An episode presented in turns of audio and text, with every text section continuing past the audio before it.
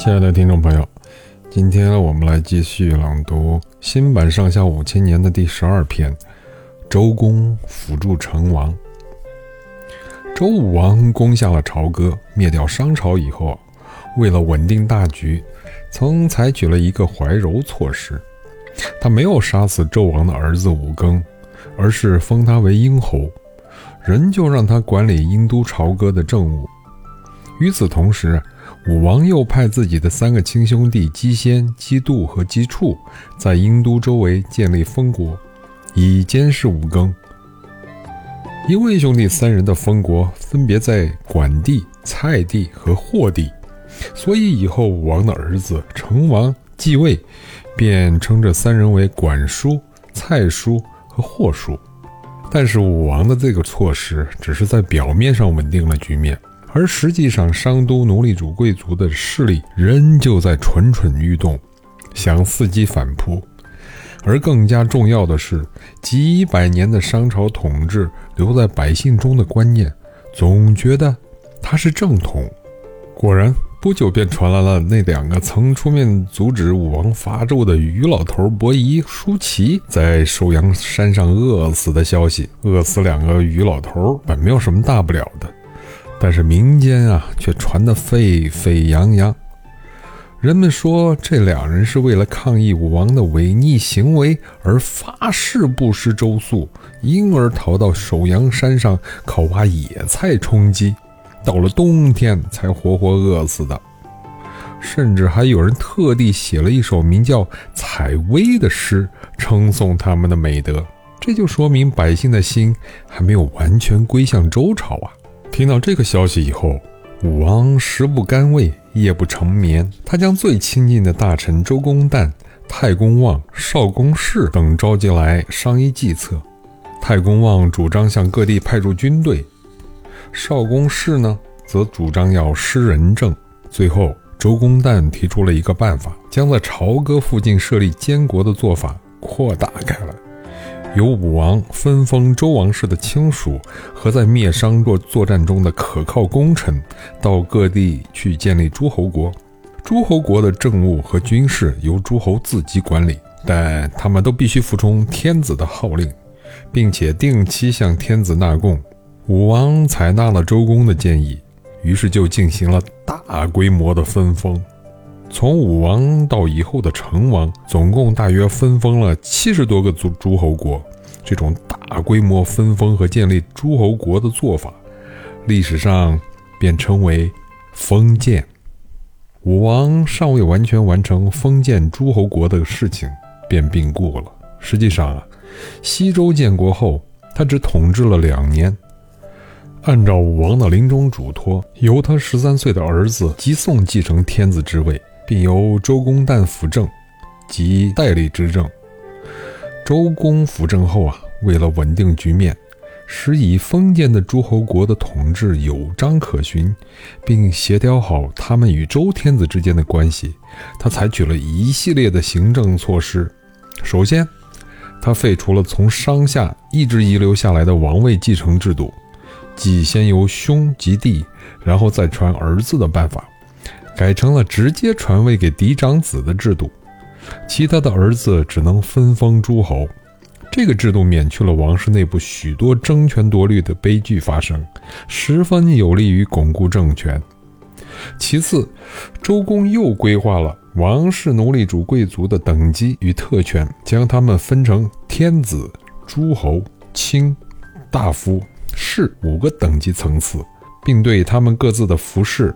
以及祭祀、会盟、宴饮、朝贡、婚嫁、殡葬时的仪式都做了规定，后人就将这些称之为周礼。这些尊卑有序的周礼是针对奴隶主、贵族的，而对广大的老百姓，周公则又制定了很严酷详细的刑律，据说有三千条。后来人们常说“刑不上大夫”。礼不下庶人，就是指周公的这套制度而言的。周公为了鼓励周王朝的奴隶主贵族统治，呃，倒真是呕心沥血、兢兢业业。传说他常常在吃饭时听到有人来报告事情，就连忙将口中的饭吐出来，立刻与人交谈。在洗头时临时有事情要处理，便是用手握着湿淋淋的头发就办起工来。这就是后来周公吐哺成语的来历。但是周公的做做法也招来了一些王室人员的疑忌。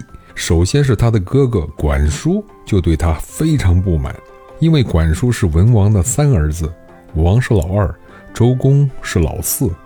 如果按过去的继承法，本可由他继承王位，而周公颁布的新继承法则完全破灭了他的希望。再说，武王不让他这个老三，而是委托给了老四当辅政大臣，他心中不服。再加上周公事无巨细，几乎什么全都握在自己手里，管叔将心比心，认为他一定是欺成王年幼，想将来取而代之。于是他便联络了两个小兄弟蔡叔和霍叔。一面在朝中散布周公独揽大权，马上要发动政变夺取王位的谣言，一面又和武庚勾结起来，怂恿他起兵反叛，想以此逼周公下台。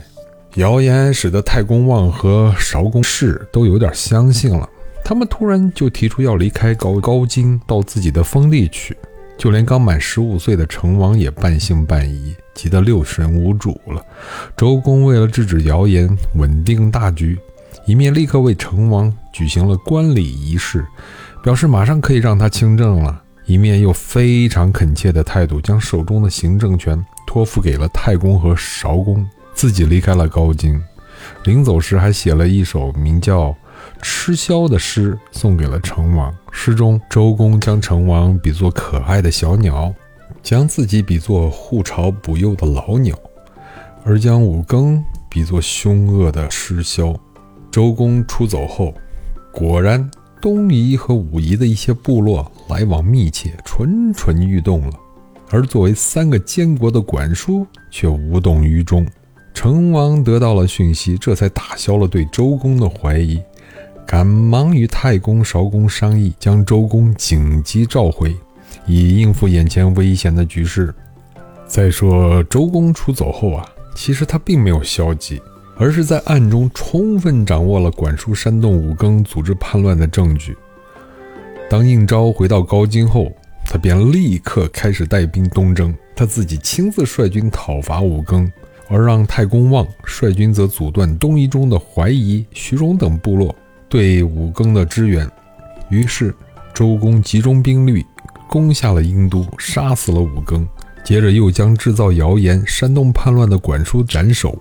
将蔡叔流放，将霍叔贬为平民。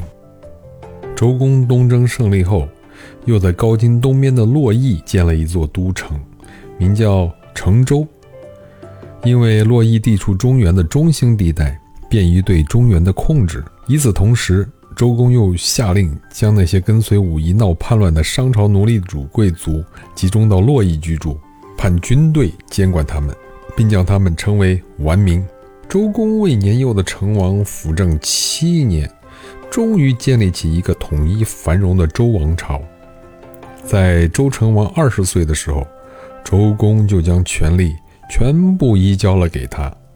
好，明天我们继续阅读新版上下五千年的第十三篇《共和行政》。